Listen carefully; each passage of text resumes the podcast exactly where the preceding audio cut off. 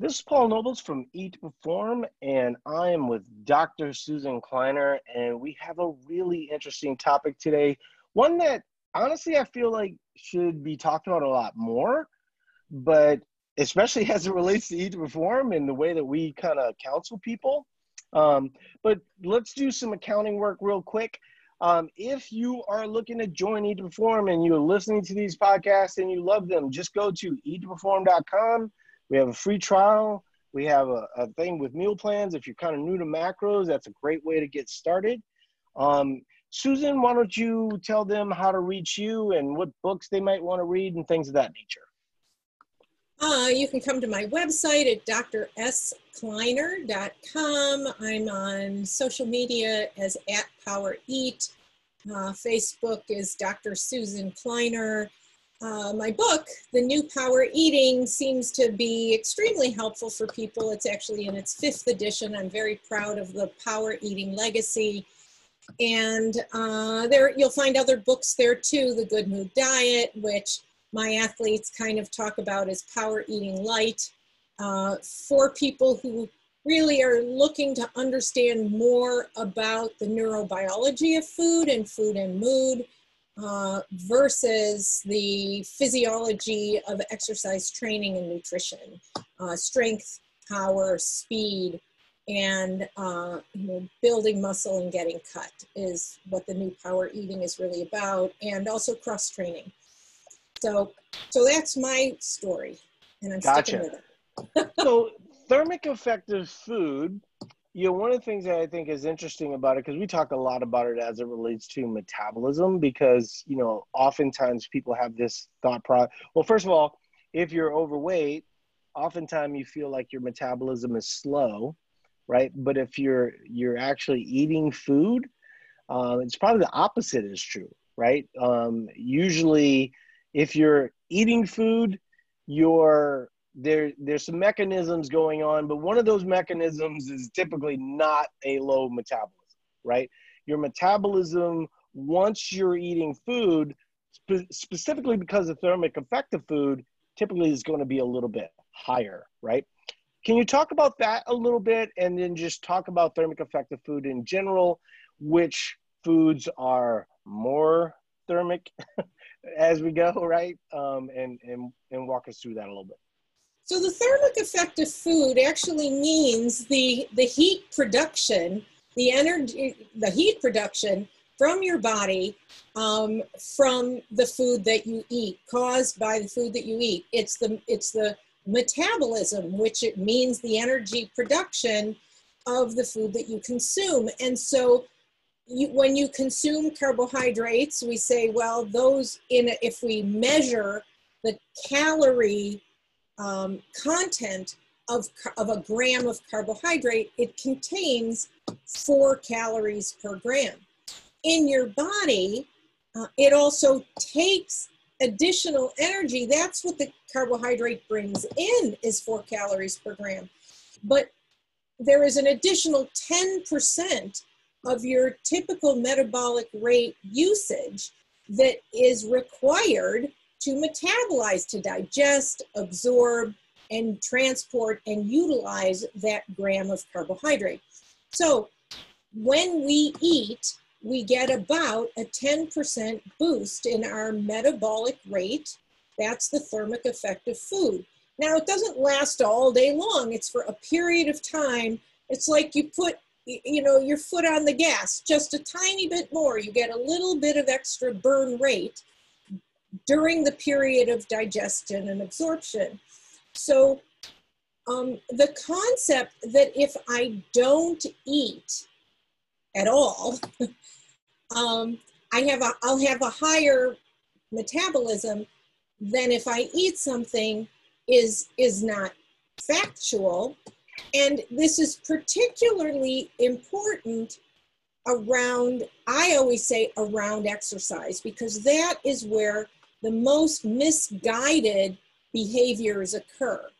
That if I don't eat anything after my exercise training for hours, I will maximize the calories that I burned during my exercise and I won't blow them all by having a recovery meal. Except you are in a deficit at the end of your exercise and you remain in that low energy well for hours on end and you never give your energy a boost by consuming the food that you need and the fuel that you need. And in addition, you don't get the extra gain or benefit of the thermic effect of food in that moment post exercise when you're actually in recovery, which is burning more calories, not less. So, so you capitalize on your post exercise recovery burn, that burn rate that we know is enhanced after exercise. You get an extra 10% boost when you have your recovery meal right after exercise. That is kind of in a nutshell what the point is. Yeah, the um which one thing that drives me crazy is this idea that maintenance exists, right? So in theory, right, in the universe, there is in theory a number that you could eat on any given day that would keep you weight stable. The problem that you run into in this scenario is that you're going to always default to lower when you're trying to do that, right? Because you're not, if you're just focused on weighing less, right? You're kind of missing the value of being hydrated, to have an appropriate amount of potassium, appropriate amount of sodium, all these things that create the electrical bonds that allow you to be better at exercise and things of this nature, right? And so what ends up happening is all these little 10% that Susan's talking about, and then the ability to have more energy throughout the day, the ability to be better at exercise. I think the good majority of people, I would say, I'd say the, the typical person who believes that they're in maintenance at let's say 1400 calories, right? They're working out at about 60% on their best days and about 40% most days, right? So now all of a sudden you you take the extra food, right? And then you take the extra work and you take the extra energy and now all of a sudden you're building a, a calorie profile that's 2400 calories. Right. I'm just going to tell you what we see every single day right? Is we have a lot of people that come in to eat to perform and they think to themselves that they're under eating and they're really listening to our message and so they buy into the concept that food is their friend. Okay awesome right so now we start to give them food and they're like whoa that's a little too much i'm like well we're only at about 1300 right? How have you determined that 1300 is your number? And then what ends up happening, we had a great example, and I remember the person we, it's actually a very common case study that most people have seen. But there was this lady, Wendy, right? And she'd been a, a chronic dieter for a long time. And, uh, you know, I, I, I, I talked to her. She actually was going to cancel her membership, right? And I remember this so vividly but the problem was is that that we never really got her to a level where her calories were going to be okay and I, I said look i'll do this let's just let me reverse you let me get you to the point where your calories are somewhat normal and then we can call it because where you are right now is just not helpful for you. Well i think at that time she was at about 12 1200 to 1300 we were kind of playing in the deep end or the the shallow end of the pool. Right now she's at 2800 and she's lost about 10 pounds. Now let's just stop there. She just the energy that she has now the workouts that she has now it's just different right so a lot of people go, well, I'm eating more and I'm not losing weight. Well, you might have came to us over consuming. Maybe that maybe your workouts were actually closer to 80 to 90 percent. Everyone's circumstances are a little bit different. So I don't want to like put Wendy out here and go, oh, eat 2,800 and you're going to lose 10 pounds. I wouldn't say that that's the message I'm trying to give you. What I'm trying to give you and what, what, what Susan's trying to put out there as it relates to the thermic effect of food is that all these little numbers have a multiplier, right? And those multipliers allow you to do things that you really couldn't have considered. And I think what's happened a lot, a lot, right? Because you were talking about your your bodybuilders in, in one of the recent episodes. Um, talk to me a little bit about protein because because everyone talks about the thermic effect of protein, and they sort of overdo it, right? Because now all of a sudden you have these 115 pound teenagers are eating 320 grams of protein, right? Because they don't want to gain weight, but they want to get ripped. And it's like you're kind of missing out on a few things. Oh, and then their carbs are low, right? So talk to me a little bit of why that is not the I mean certainly the thermic value of protein we know is high, right? Mm-hmm. But it but that's only part of the story. Can you tell the rest of the story?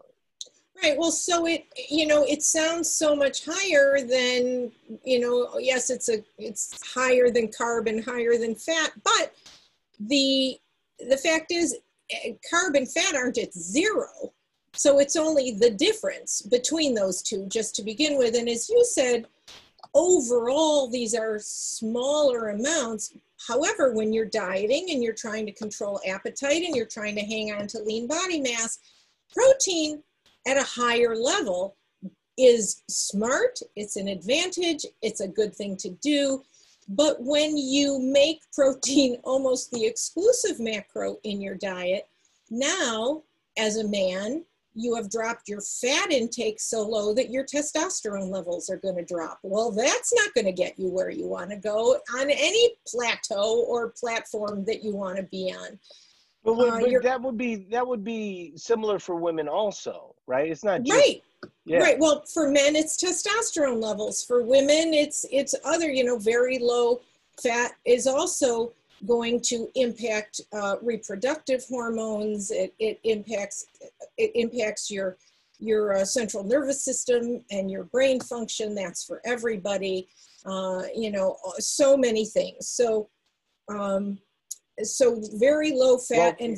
Just to stop you for a second, a big one that we always hear about is menstruation, right? Mm-hmm. So, you know, you can actually lose your cycle, as most women know, when you go too low.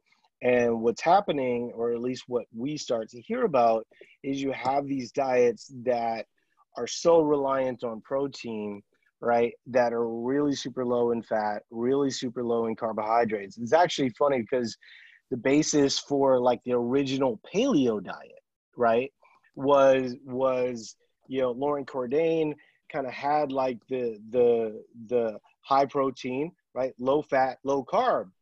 And then eventually that kind of moved to being a little bit more fat friendly, right? Because you can only exist for so long with really super lean meats, right?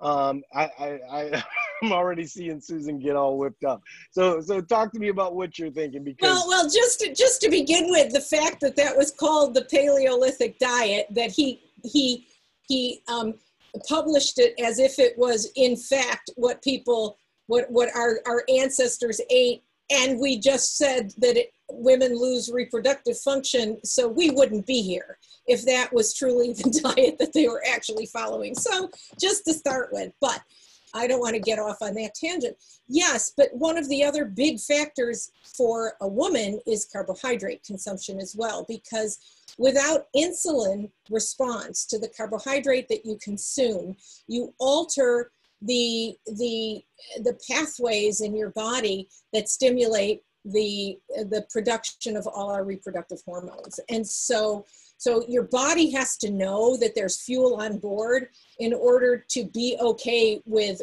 um, being able to reproduce. And, and our, our number one sort of top of the pyramid uh, hormone is insulin in that in that place. So it's both carbohydrate and I mean everything's important. And you know that I kind of get on a bandwagon of the reductionist theory of only talking about macros, and that that allows for people to eliminate whole food groups.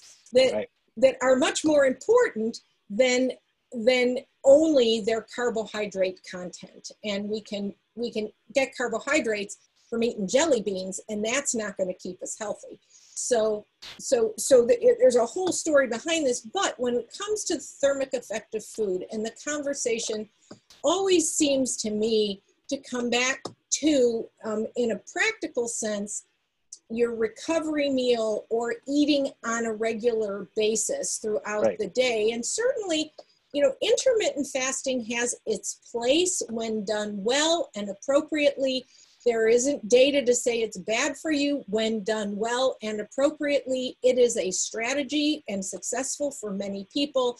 And there's all different huge ranges of how long your intermittent period is of fast and between eating and fasting. So that's not the topic for today. But but having said that, the concept of the anabolic window for your recovery meal, we know that when it comes to actual muscle tissue growth. A lot of the research has been shown that that you know 30 to 45 minute 30 to 60 minute window some people was 15 to 45 minutes that that window is not quite so critical as consuming good sort of amounts of protein and carbohydrate and calories throughout the day to allow your body to remain anabolic and tissue build all day however when you're dieting when you're dieting and you train hard, you are not putting your food to work for you when you don't eat regularly and when you don't particularly eat immediately after exercise because it gives you an extra lift on your calorie burn when you eat and especially when you eat after training and not only do you get that extra calorie burn, but you actually do recover. You actually can act like a, a relatively healthy, emotional human being the rest of the day. You sleep better. All the things that help your body operate to maximal capacity so you continue to burn as many calories as you can while you are in a deficit. So, so again, that's the whole concept that you get a boost, that you don't maximize your training effect, when you say, oh, I'm not going to eat after my exercise, so I get into a better deficit. You're actually in such a deficit that you're in such a hole you can't even dig out of it. And you don't take advantage of the uh, additional calorie burn that you can have. So one of the the things, actually, I'm not even sure that that we've had this discussion. Um, one of the the keys to Eat to Perform, right, is that we have seven days. All those days vary, and the history of why they vary, we, we did a lot of testing and a lot of what would work and what, what didn't. And one of the things that happened, kind of similar to what you're talking about, was we had kind of low days, medium days, high days, and super days, right? And super days are the days that you're going to eat the most flexibly, you're going to have the most um, calories. And what would happen is when we we sort of gave people their own uh, ability to kind of move those days. What happened was is people go, I did I ran a marathon today, but not an ultra marathon. And so is today a low day? Right. And so what would happen is is you would have people that would just do low days. And and the reason why I bring this up is because that's why we had to regulate it so that people would know the value, right? So a mutual friend of ours, um, Mike T. Nelson, talks about metabolic flexibility, where you're pushing more of your carbohydrates around the days that you're working out and more fats mm-hmm. around the days where you're resting, right? And and Eat to Perform is probably the best example of this. Now, a lot of people will go, well, some days I work out, and that's also my highest days. And actually, for me, my super day, the day that I have the most calories, actually is a rest day. Now, that doesn't make any sense to most people listening. But if you think about the way that nutrients get absorbed, it takes up to 24 hours, sometimes even longer for certain foods, right? So, what ends up happening is I have the majority of my calories, but my biggest volume is the next day, right? And that but but the thing that people and the reason why I think it's important to mention is people go, well, yeah, but your calories are low the next day. No, actually, my calories are reasonable the next day, right? That's what we view as a medium day. And I still have enough foods that I can have around my workouts to where, you know, I'm not overly catabolic, not using the window as you're talking about. And so people go, well, most of the programs that I've worked with in the past, they suggest two to one carbohydrates and protein. We agree. There is no disagreement there. But the difference between each form is that you're mostly eating in a way where you're not in this chronic deficit, right? Most people, most of these programs, right, that have people in these huge deficits all the time, these people are working out like like 10 times a week because they want to get that that that recovery drink right? They, they, it gets to this place where they're earning food right? And and and that that to me is something you know we, we did a series on eating disorders and things of this nature. I think a lot of people don't realize the kind of things that they're playing with when they're talking about dieting and especially when you start to follow these programs that are meant for bodybuilders and the process of bodybuilding and things of this nature and then you're just applying them incorrectly i think that's something that you got to be really careful about as you're listening. So we we do try to keep these short. The one thing that i do want to talk about here because the lowest thermic effect for food is typically going to be fats. Is that is that incorrect to say uh, well really it's carbs, then fats, then protein. Okay. Um, so yeah. So, but but I just want to stop for a second because we we've done three of these now, right? And we've been pro carb on all of these. Okay. I just want to tell you, if you're listening to this, we're also pro fats, right? The reason why most people that you listen to are anti-fat or anti-carbohydrate is because you have to pick. This is similar to what we were talking about with the paleo diet, right? Well, once people were like, "Oh my goodness, I don't have any I don't have any carbs and I don't have any fats and I'm eating lean protein. Where's my energy coming from?" It's like coming from nowhere, right? Right. So so that's why ultimately the paleo community ended up picking fat. Well, they picked fat because calories in that instance need to be in a deficit or need to be low to for you to lose weight or lose fat. Well, what I'm saying and what Susan's saying with a lot of what we're talking about is when you have all foods in an appropriate amount, that the thermic effect of food is going to take care of a lot of this stuff as you go, right? And so if you're not constantly in a calorie deficit, it's going to allow you to function better as a human being. But here's the best part when your calories are at a certain point, you can actually get to a deficit. If your calories are constantly low, it's very difficult to find a deficit. It's very difficult to lose fat in that instance because your body is basically just trying to survive on the most you know the least possible available to you right? So the case for fats carbohydrates and pr- protein in adequate amounts is what we're making. And the reason why it's constantly brought up from our standpoint with carbohydrates it's because many of you out there aren't used to that message but i need you to hear me when i say this we are pro fat also, right? Fat is favorable, right? But what happens is, is when you buy this narrative of fat is better or carbs are better or whatever, really balance is better, right? And what I think happens for a lot of people, you know, I remember one one CrossFit Games athlete coming to me, and we were trying to balance things out for him and I just had him logged for like three days.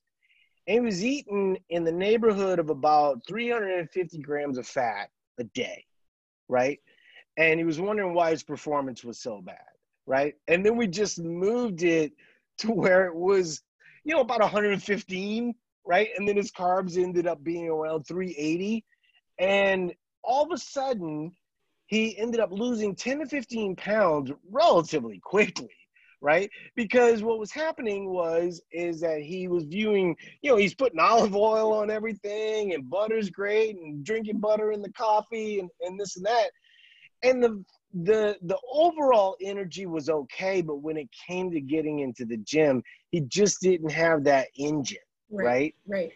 and so I, I didn't mean to dominate that but that I just I just think what happens for a lot of programs like like mine and, and somebody that reads like you know new power eating um they, often think that that we're down on fat and and we're not right and so as much as I want to let you comment on that I'm going to let you end on this note quality of food because I know that that's something that's really important to you.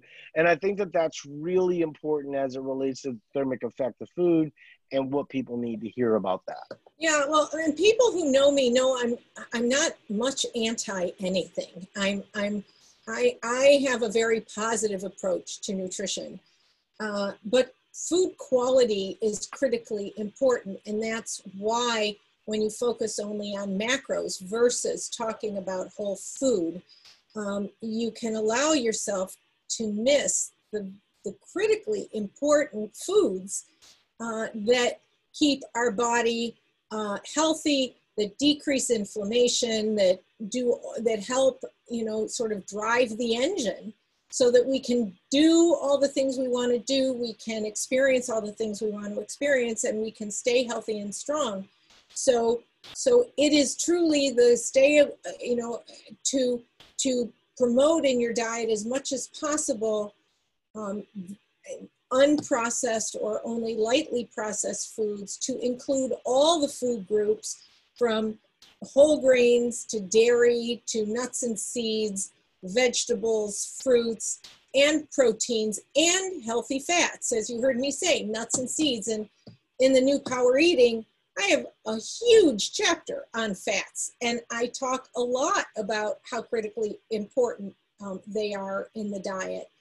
Um, and so, and when it comes to mood and and mental function and mental energy and uh, coping with stress, um, anxiety, fat and the proper fats in the diet, they are critically important from fish oil to uh, monounsaturated fats to um, the the you know olive oils and all of that all of that plays an important role so so you will hear me talk much more about food um, and how important that is and much less about anti anything so i have really good news for you because i don't know that you follow what goes on on the internet near as much as I do.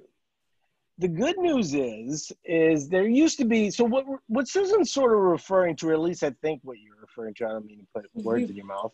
I think what she's referring to is this Pop Tart, right, style of macro eating, right, where where and I don't know how Pop Tarts became the thing, but it did, right. Um, and I would say this is probably three to five years ago. That was a big momentum, and that as long as you ate within certain parameters, but there was not an emphasis on quality of food. In the last two years, I would say that the quality of food, I know for certain for Eat to Perform, we're big advocates for this. Mm-hmm. Um, but I would say the good majority of programs that are focused on macros are also now focused on quality of food. So that's probably something that maybe you don't know. Now, I do understand that there still is this strong Pop Tart movement, especially within bodybuilding. And what ends mm-hmm. up happening is like, you know, and I, I kind of kind of make fun of it a little bit, but it's like, yeah, you're eating half of a Pop Tart, but you're really not living kind of life in the way that most people would want to live life. It's like that's great that you had half a Pop Tart, but you know, over here, I'm working out, going to the gym, having pizza on date night, things of this nature. That's the kind of life that most people are trying to aspire towards, right? So, all right. Well, this was great. We did three of these. I don't know whether or not I'm going to release them all. I think I'm probably just going to release them all at once because people, you know, just are interested in this type of content. But um, we're probably going to just do these in bursts, maybe once a month, where we we get you know a couple of these podcasts out there that are topics. And so if you have a topic and you want to bring it to me within the private groups within Eat to Perform, bring it up and Susan and I will talk about it. So I appreciate everybody being here and listening to these. These have been fun to do and we'll try and get you more like this. Susan, have a great weekend and I hope you have a lot of fun and enjoy the last parts of our summer. I know a lot of people are going to be listening to this in January and they're going to go, what are they talking about with summer? Um, but yes, it is currently summer of 2020 and um, we're all social distancing and we're all wearing the summer the summer to forget yeah the summer all right. Well i appreciate you being here. I appreciate you doing this and uh, have a great weekend. You too paul. Thanks. Talk to you later